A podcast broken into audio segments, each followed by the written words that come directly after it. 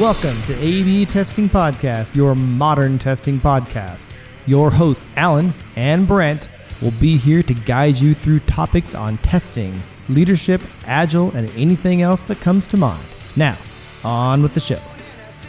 Hey, we're back for another episode of. I, I forgot. What's this podcast called? Uh, something. Bart. Bart, uh, to fill me in here. There's a thing a long time ago when I first met Brent, and I was uh, sort of the chief of staff for this test leadership meeting, and Brent would show up there, and I would mess with his name just to see if he was paying attention. He loved it. He was Brett, Brent, Bert, Bobby Sue. I don't know. Yeah, it, it's it is a challenge to come up with something uniquely insultive or insulting with with my first name. Well, I had a uh, a colleague in college. By the way, this is the A/B testing podcast, and I'm Alan, and he's um, some name starts with a B. I went to college with a trumpet player named Doug Burt, last name B E R G T, and it was so easy to call him. His name was Doug Burt. Little flippy flop, bug dirt. He did not like that name. I don't think that's not even consulting. Like, there's a, a lot worse names to call someone. R- right. Uh, apparently, Donald is one of them, as an example. Yes, that is a name that is like nobody's going to be naming their kids Donald anymore. That's for sure. No. Or no. Karen. Donald and Karen, those names just aren't used anymore. Yeah, yeah. The the Karen meme. Woo. Um, uh, certainly not in the next six months are we going to see too many Karens being born, I think. Yeah, and I think if the Phoenix Project takes off like it should, no one will name their kid Brent either because Brent is synonymous with bottleneck. Um, Which is weird because you're not, but I, I'm afraid you're going to be overthrown by the by the power of media. Uh, no, no, no. If you, I mean, again, you you're saying I'm not because you mostly talk to me, right? I, I mean, if you should talk to my team, I don't know that they would agree with that statement. Uh, a matter of fact, actually, that's one of my biggest. My team's grown in size, and we got a bunch of new people on here, and and these are like greenhorns straight out of college. And one of the things I am, I have a couple of them that really struggle with decision making. And they're like, oh, well, I had this really myopic decision. Can I set up an hour meeting with you so we can go through it? Oh No. no, you can't. no, you cannot. Please send me please send me a message and I'll look at it. yeah. What was I going to say? Oh, a couple things. That reminds me of the topic I wanted to talk about today, but there's I need context. So we are live streaming once again and once again, last minute apologies. I we were not going to live stream this one because we had we're going until about 15 minutes ago going to have a guest on the show and I did not want to subject them to that madness. However, that changed. I won't give away the guest. It's going to be fantastic, but they had to reschedule at the last minute. It's just Brent and I. And I think we came up with a pretty good agenda on the fly, as we usually do. I am super excited about the guest. But we are live streaming and it's last minute. Uh, the next time we live stream, I I promise I, I will try. I promise that I will try to get an announcement up in our Slack group, which you can join if you, it's called one of the three.slack.com. There's an invitation link on the podcast website, and probably the easiest way to get there is just to go to moderntesting.org where you can read the modern testing principles. And yeah, yeah, yeah. So, all that intro to episode 126, I believe, aside, uh, my calendar, so the Corona calendar bump, as I call it, was just beginning to subside. And then, as I mentioned last time on the podcast, my org is growing, adding some additional technical program managers, not product managers, Brent, program managers to my org.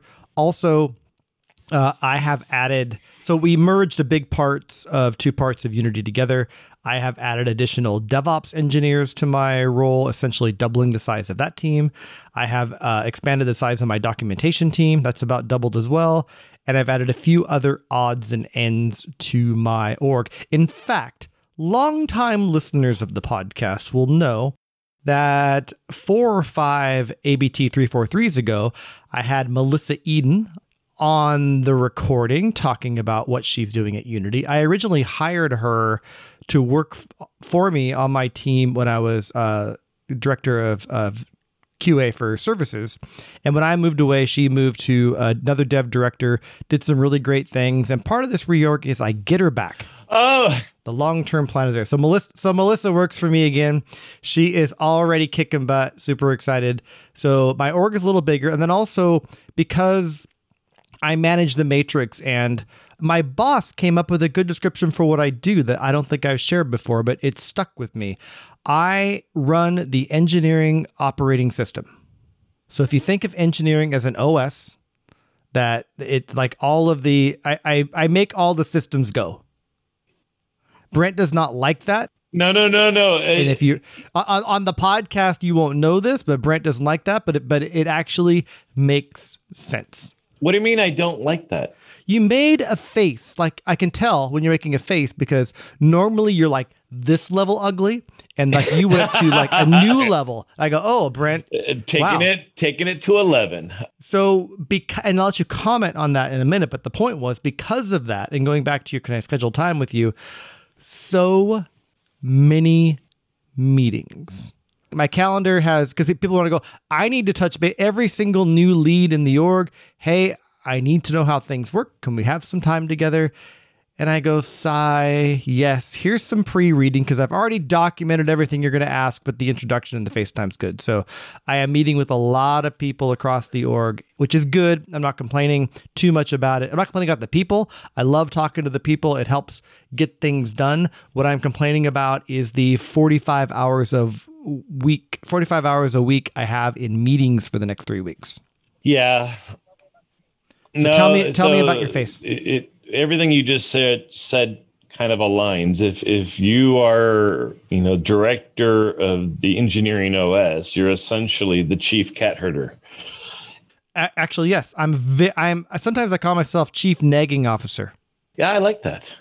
Uh, uh, the, the CNO. Um, I, I just try and I try and help people make good decisions. yeah, it's it's very much uh, a process problem in a lot of those regards. It's it's. I, I actually think cat herder is a right. How do you how do you enable the- right amount of autonomy? Because as we know, uh, command and control sucks. You are you are absolutely in a position to evoke all kinds of evil with respect to command and control. Uh, Absolutely. I actually am one of the few people in the entire org, me and the, the people that run our SRE business or SRE operations, who actually can carry a process hammer. And I am very careful in where I u- find nails and hammer them.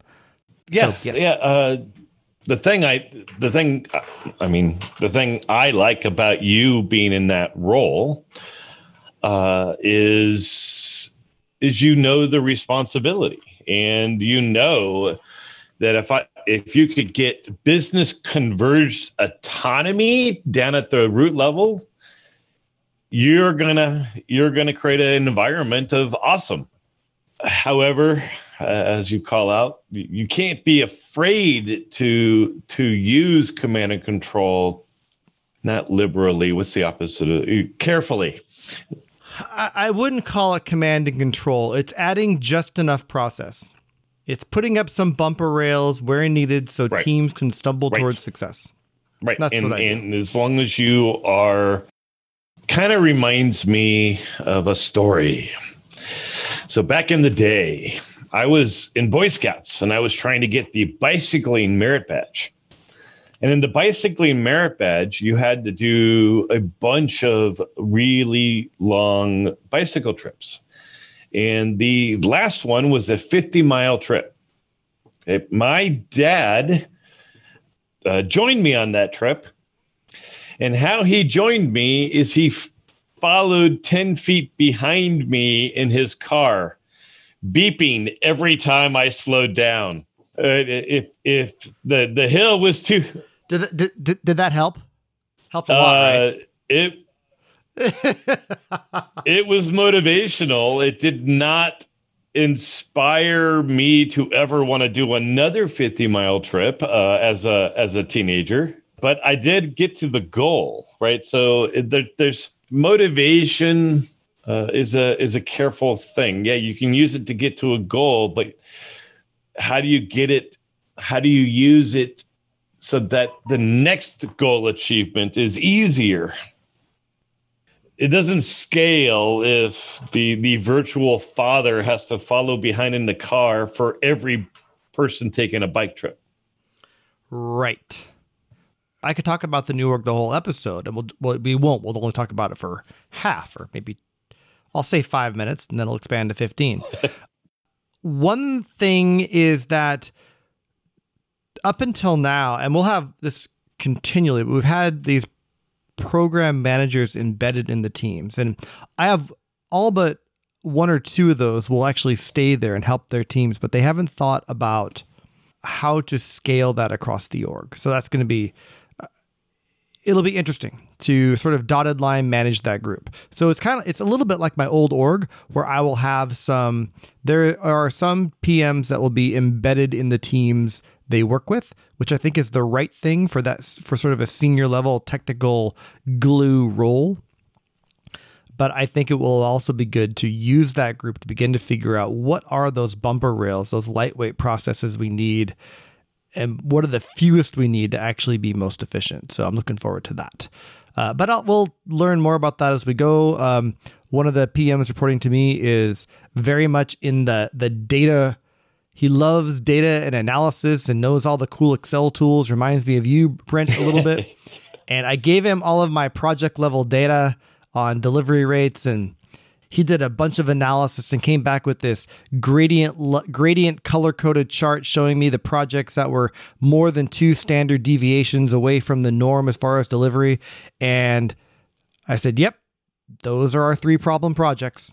So no surprises there. But instead of anecdotally observa- observation based anecdotes, it was uh, data based solution. So I, I think while that one was not insightful, I'm confident that he is going to help find insights in the way we deliver across the org.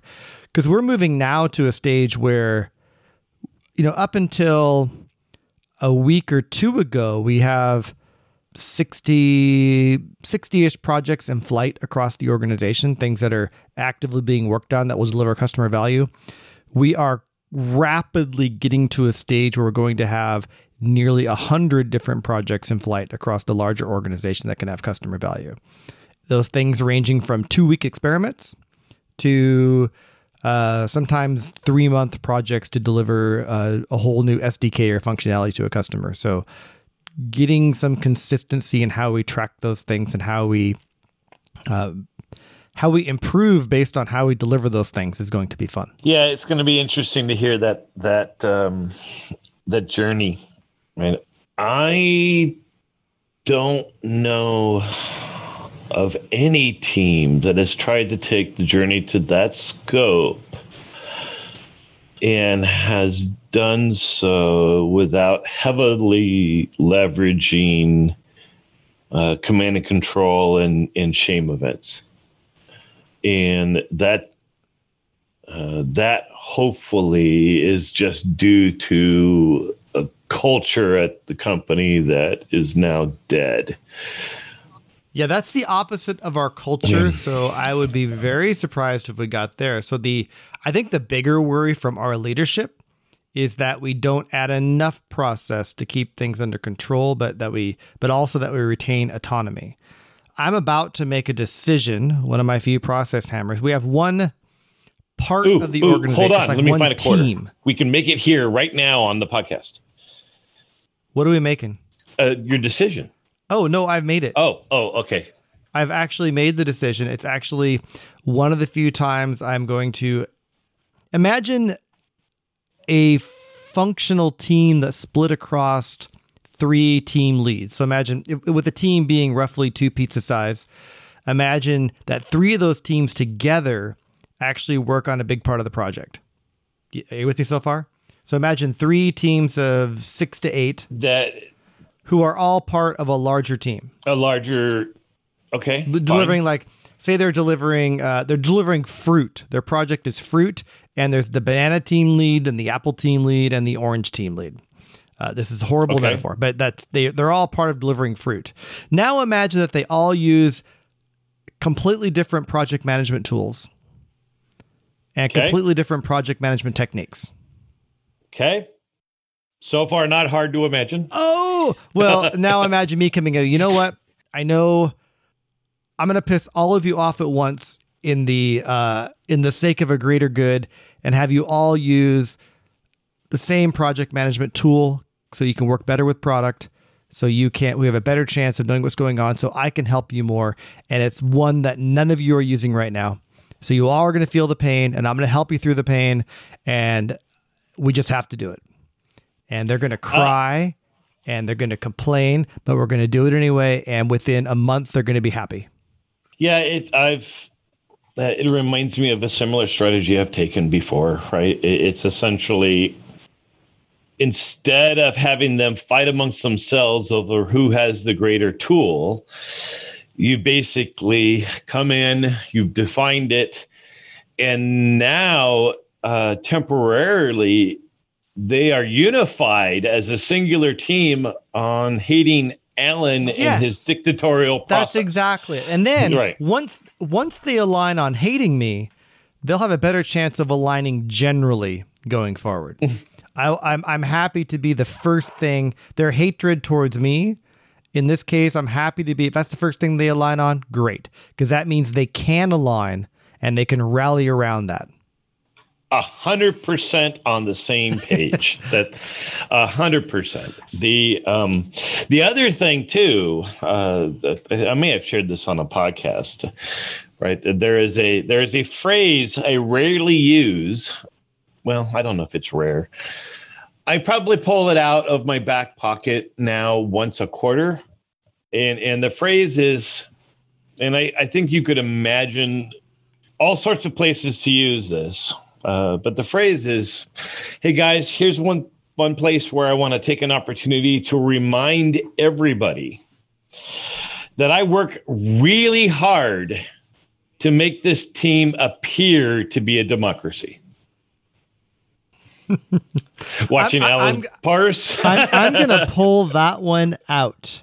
I like that. That that goes from your back pocket into my back pocket. Thank you for the loan. I think it's Eh, they they stop, pause. Wait a minute. He works really hard to make it appear, but he's implying you can hear you can you can almost hear the gears like, oh, right, right. It, so every now and again, you you uh, I find that I have to reassert that ultimately I'm accountable and the way I've decided to to make decisions is to push decisions down as much as possible um, yeah. However, uh, and and I do try to work hard to to such that people forget that I have veto power. But every now and again, I need to pull it out because we're in the weeds. It's not a sort of reminder of everybody that that I'm still the guy in charge. I could give a shit about that. It's just, oh my God, you are so much in the weeds. It's going to take three months for you guys to figure out how to get out of the weeds. Turns out I have a weed whacker. We're going we're going in this direction.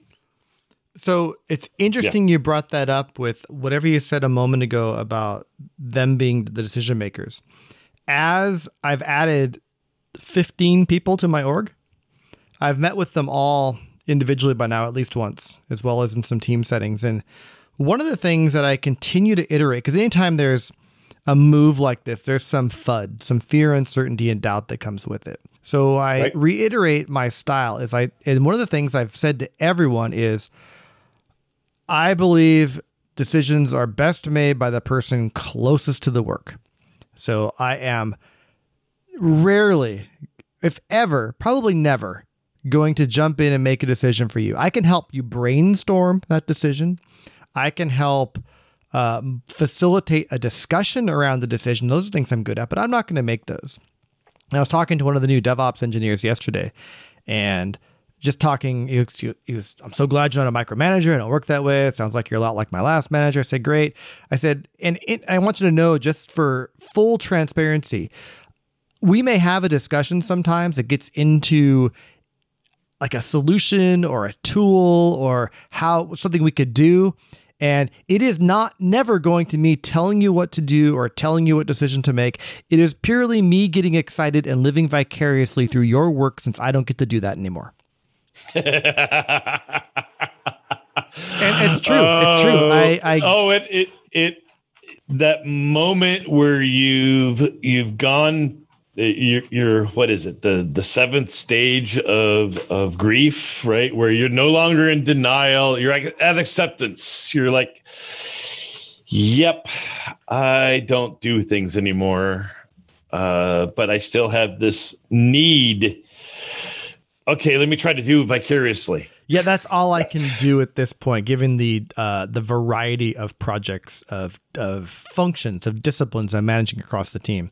And by the way, for the people on the live cast, I changed the view from speaker view to showing both of us at once, so you can see when Brent makes faces when I talk. But if you prefer the other view, let me know. Should we wait the 20 seconds? No, no, no, no, no. whatever. I'll, I'll glance over 1, at chat once in a while. There was a really good comment. Someone said, "Oh man, I missed the first 15 minutes," and then before I could type anything in, Percy reminded them that nothing good happens in the first 15 minutes anyway. It's it's the Brent and Alan BS show. Uh, one other thing I was going to mention about the new org to see if I can remember. Uh, one interesting thing happened is one of my oh actually this is something worth talking about because this isn't optimal but i think i'll make it work uh, at least for the medium term in this merge, I have gained a DevOps team and I've gained a documentation team, which means I have two documentation leads with teams and two DevOps teams with leads and uh, some various other ICs. Right now, I have too many direct reports. I, I'll want to flatten that a little bit, but I've always been hesitant of having two leads. You mean unflatten it, right? Uh, you have too many direct yeah, I want to I want to unflatten it a little bit. Yes. okay. I knew yeah. I knew what I meant. Damn it. so the challenge for me is I want to get past the their org versus our org stuff. Even though right now functionally I have leads for my old org and leads for the new org coming in. So I do have plans, and everyone is on board on learning to on getting a stage where they can learn from each other and begin to share work across them but I need to consciously start to blend them into one, kind of like the Brady Bunch. I need to spend time making sure I can blend them into one team and I don't stay into the X org and the Y org over time. So that's something I'm working on. Probably something that'll come up. There's no immediate problems. I just always avoided having. It's not a great way to do a merger. In this case, I think it makes sense for the short term. I have to figure out how to it, it's top of mind on my challenges as far as bringing the org together. Yeah, I don't have enough business knowledge like the way you've described it some far so far, right? Unless there's a sort of a red thread that ties everyone together, team identity is absolutely going to be critical, and is is the way you've described it's going to be hard. Um, yes, and there's another challenge that I'm going to crowdsource to the three and to you uh, but to the three indirectly through you is I didn't worry about having a team identity when I had my team of eight DevOps or yeah, eight DevOps and three doc writers, three or four doc writers. Sorry, I should know one, two, three, three doc, three and a half doc writers. One's on loan, and a few other random ICs. It's uh, I never worried about describing what the identity or role of my team was. Uh, it's very much in even with DevOps, it's very much still been accelerating the achievement of shippable quality. And also, I have docs because they have a huge impact on the customer perception of quality and stories there. One of the things I want to crowdsource to the team, especially now since I have, you know, eight people in docs and and fifteen or sixteen people in DevOps and and six other ICs working on various quality and PM initiatives, is what does my team do? What should I call my team? Right now in Slack, it's called Alan Team, and I don't like that. I want to find a name for my team, and, and the best I've come up with so far, which is uh, which is the wrong name, but I'm hoping by being by it being so wrong that people will come up with better answers. Is uh, uh, org name dash glue. Yeah, yeah. I, I'm actually thinking of yeah, I don't have. I mean, I have a name for you. Uh, it's yeah, not but great, I, it's, I, it's I don't. not I a don't, good name. I don't think is going to fly. Uh, if you know it, it, we can work through the acronym, right, and and go. Right, uh, if if it were over here, right, the first letter would be Azure, so that I mean we're, yes, we're already yes, right. Azure. Um, oh, are they? Oh, wait, wait, wait. Can I help with this? So, can the next version of Windows be Azure operating system for business? .net Azure Azure operating system for Azure Opera Azure OS for business is the new name for Windows. You heard it here Oh, first. uh, Announcement. Yeah. So you forgot power, right? It would need to be the power Oh. Azure operating system for business. Azure powered OS for business. No, power. The power of Yeah. Azure OS for business.net. Got it. Anyway, yeah, it, it's not it's not a functional name, but essentially, I'm thinking about uh, our friend's comment so many years ago, and have you put yourself into another position where you run the everything else org? Have I lost Well, you? in no, the- no, no. Because Is this thing while, on? While true, um, I can actually say that no one sees it that way. Okay, Uh, well that's good. That's good, but un, you know, for better or for worse, people still see uh, because of title only and the way I run projects and the engineering operating system. It's Alan's program management org, which is not right at all either. So my org is the majority of my org is DevOps. Our customer for DevOps and for the, all the rest of my org, except for documentation, is to enable our internal teams to kick ass and deliver quickly and safely to customers. Uh, when I add documentation to the mix, and again, I fully believe it fits because we've made so many c- improvements in the customer perception of quality by improving and adding documentation, even in the eight months I've been running that org, that it really fits a lot with quality. And there are some people that remember that I have an extensive quality background. And so they say, "Oh, Alan's quality team," but I really don't really have one of those either. But I'm still working I on like- like what do you got? What do you got? How would we so I found a productive one. versus the remainder? Yeah, the actually, yeah, uh, the remainder is what I was trying to do. I know. Uh, uh, I, I couldn't page load it.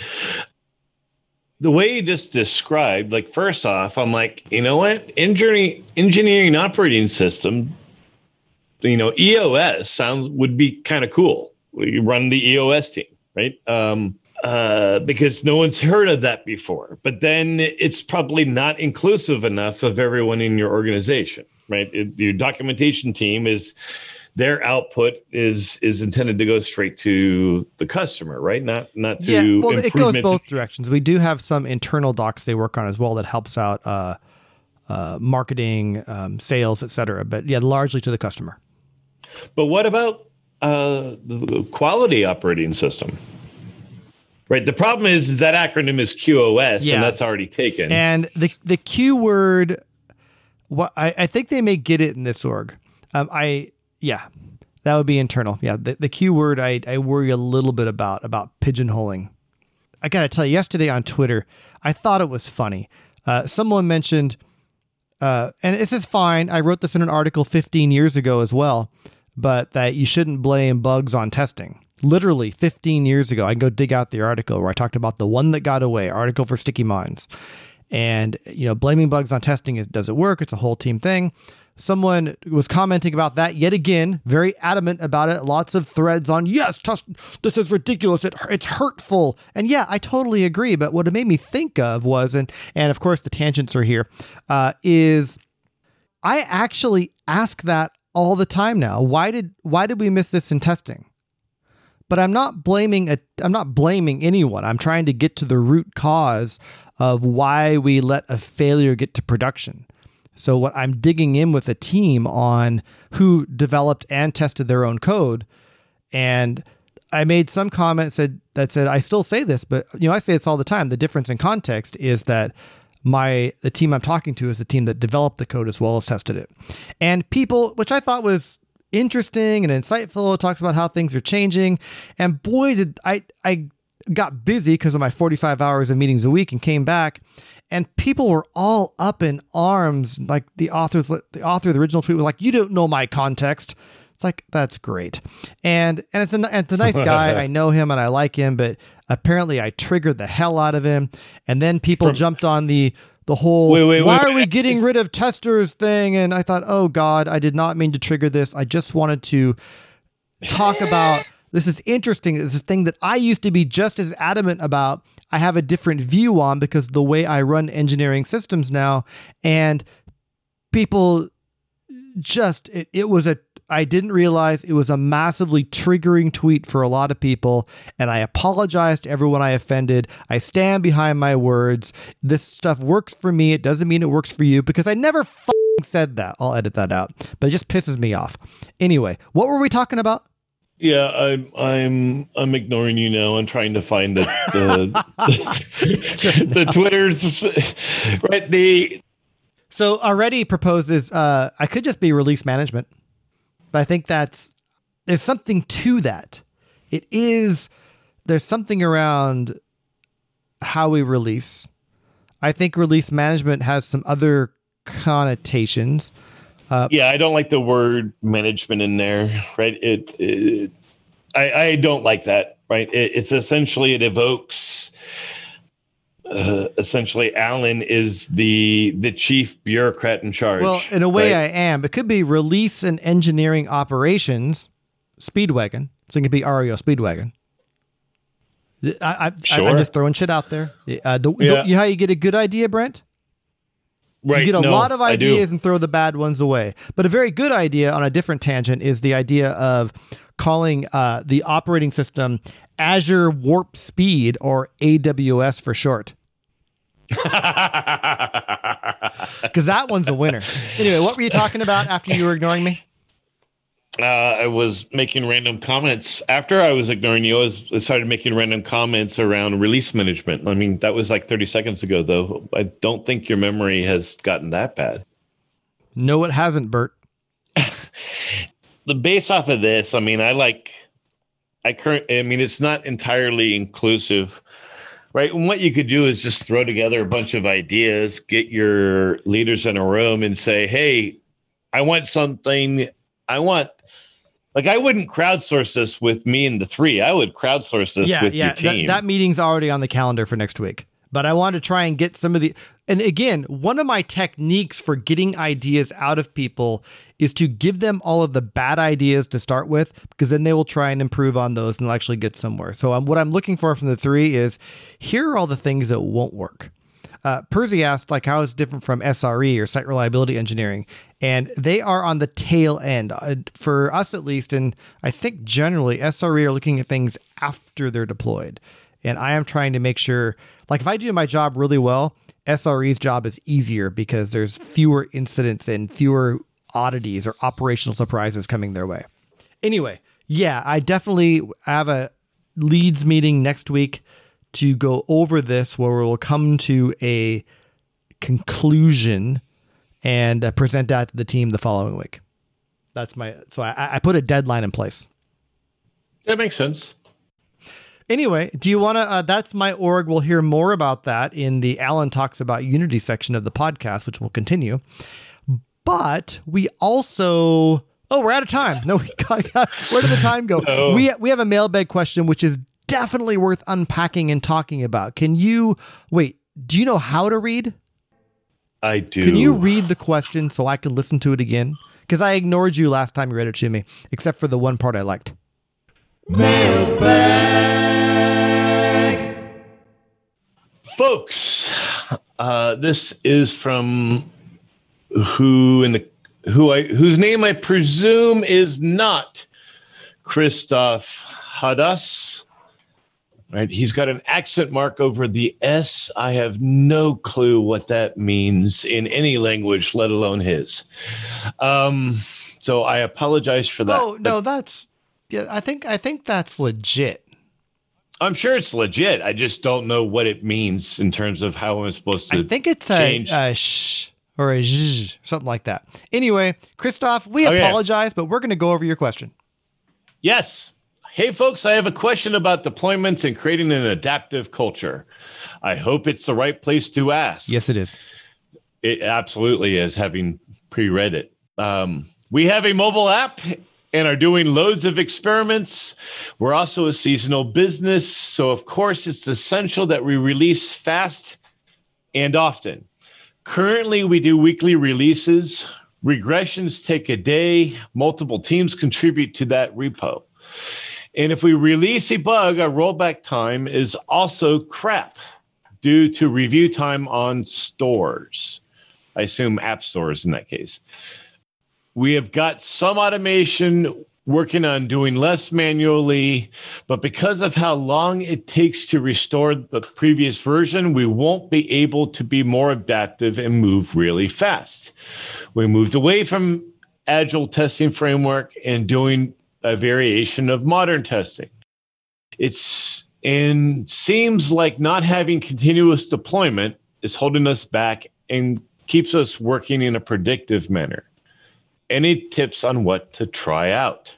So let me try and paraphrase for understanding. So uh, for clarification, it's how do we do the lean things that you and I preach so much in a mobile app where your release process is limited by the time it takes to get to submit and get feedback and get approved from the the app stores for Apple and Android?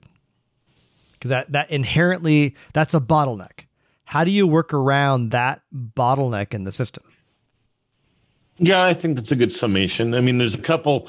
One thing that I think is an interesting question is or statement rather is we moved away from the agile testing framework and doing a variation of modern testing.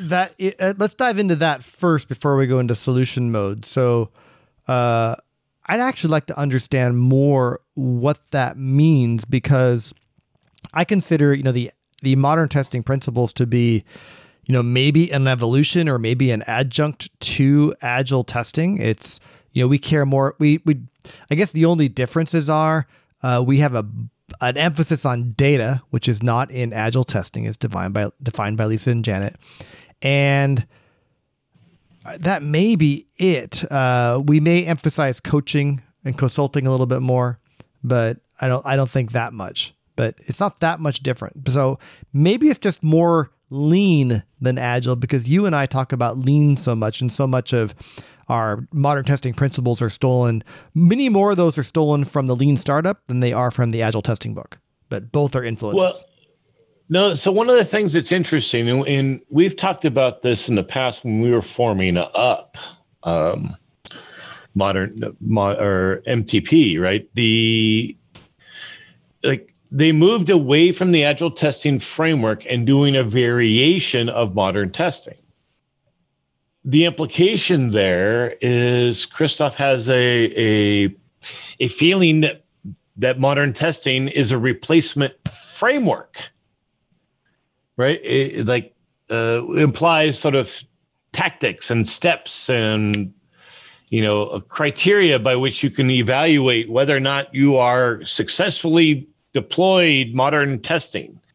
And, and I have no doubt that, right, I, I do think modern testing has gotten to the point where it's absolutely bigger than us and not uh, not controllable by us anymore. So I have no doubt that there may be a, be- a, belief around hey there's a tactical framework and a progression you can take you know when i think about it you're right data coaching the other one though principle seven, right?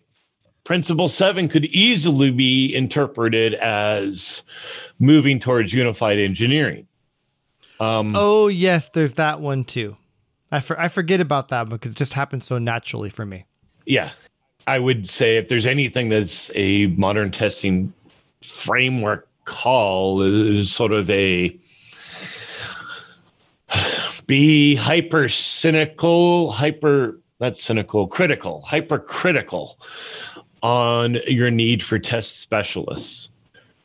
Right? Uh, you probably don't need them the way you think you do. That is to loop back to our previous topic quickly and jump back on this is yeah. not reporting to me, but we do have some dedicated QA in my overall new organization. And i met with the dev lead in charge of that organization and they not in so many words asked me if i was going to get rid of their qa team. And that answer is basically what i gave them. I said there's no my, my charter is never to get rid of qa my charter is to make sure teams are as efficient as they can be in delivering quality software to our customers. And sometimes maybe frequently or very often in my past, sometimes that means QA move into different roles that help optimize and accelerate the achievement of quality better. So interesting you brought that up because that conversation came up as well this week in my So meetings. so what's the real answer? The real answer is probably, uh, God, I hope they don't listen to this podcast, but they do. Uh, the real answer is I expect at some point that team, again, I have dissolved so many test teams without laying off a single person. I want to be that clear. I don't lay yes. off testers. I work to make sure you find a role where you can be most effective in what you're best at. So I imagine that will probably happen with those people in the org they'll move into various DevOps and uh, development and maybe quality consulting roles. Um, yeah, the, that's thing. I, I, I, can't imagine that not happening in an org that I'm in charge of. So I no the yeah, thing but is, I, but you have to disappoint people at a level they can absorb, and I can't. Whenever you do a reorg, you have to let things keep going more or less as they're going for a little while and then boil the frog in the direction you want to go in. But again, going back to principle seven is, and we're way off tangent on this on this topic, but it isn't that you get rid of the testers and like this Yahoo article and just taking away the safety net. It's you may get to a point where you realize you don't need dedicated testers anymore. And I like to try and help teams get there. Yeah, it was interesting because uh, uh, so reason why I asked that question is as you laid it out, I'm like, okay, let's imagine I'm in Alan's shoes and this question came to me. And I realized uh, I don't know that I would have been as smooth as you were in terms of responding, but I knew the answer almost instantly.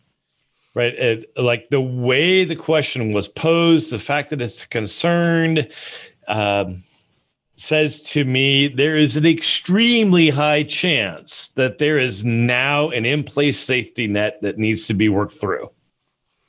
Yeah. But but my role requires a high level of emotional quotient in leading people on a journey to get where I want them to go. Agreed.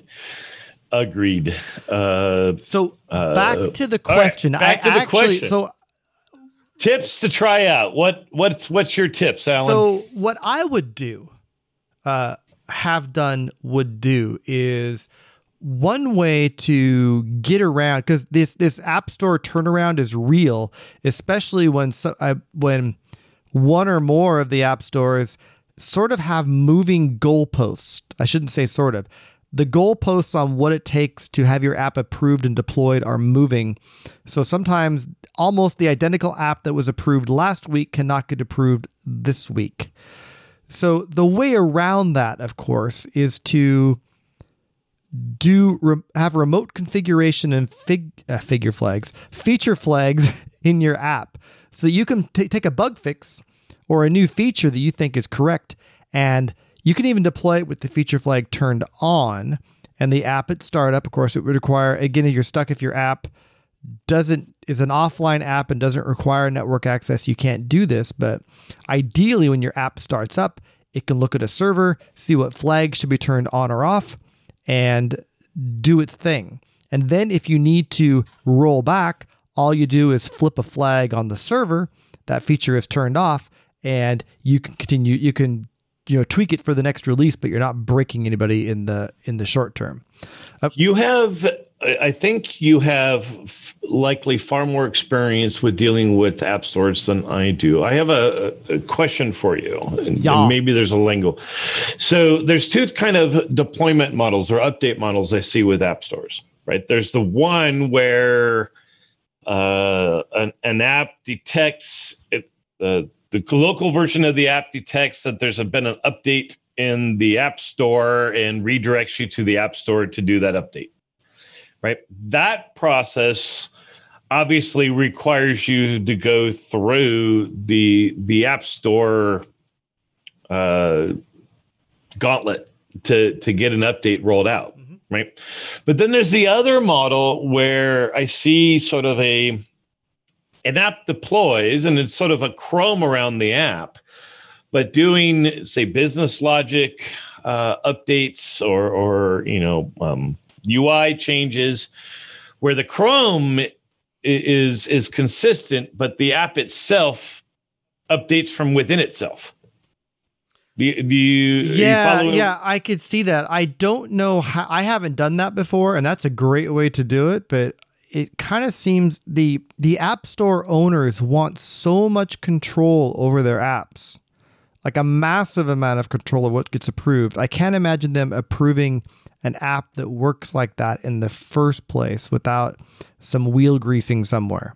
So I actually haven't used that model, but it is another great way you could do this. And I'm I've seen a lot of apps uh, I, I, I actually model. I don't know how they get those approved and what the agreement is with the app stores where they can do that. But that's a that's a really an ingenious idea and of idea. And of course you can download definitely download additional assets or or some updates outside of the App Store.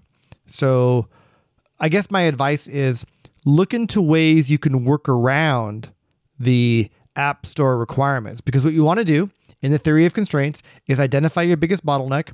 Hey, our biggest bottleneck is the turnaround time in submitting to the App Store and figure out how we mitigate that that bottleneck. And one is feature flags, but there may be a deployment option that's actually approvable where you can do uh, some classification at least of updates outside of the App Store process, which would be great.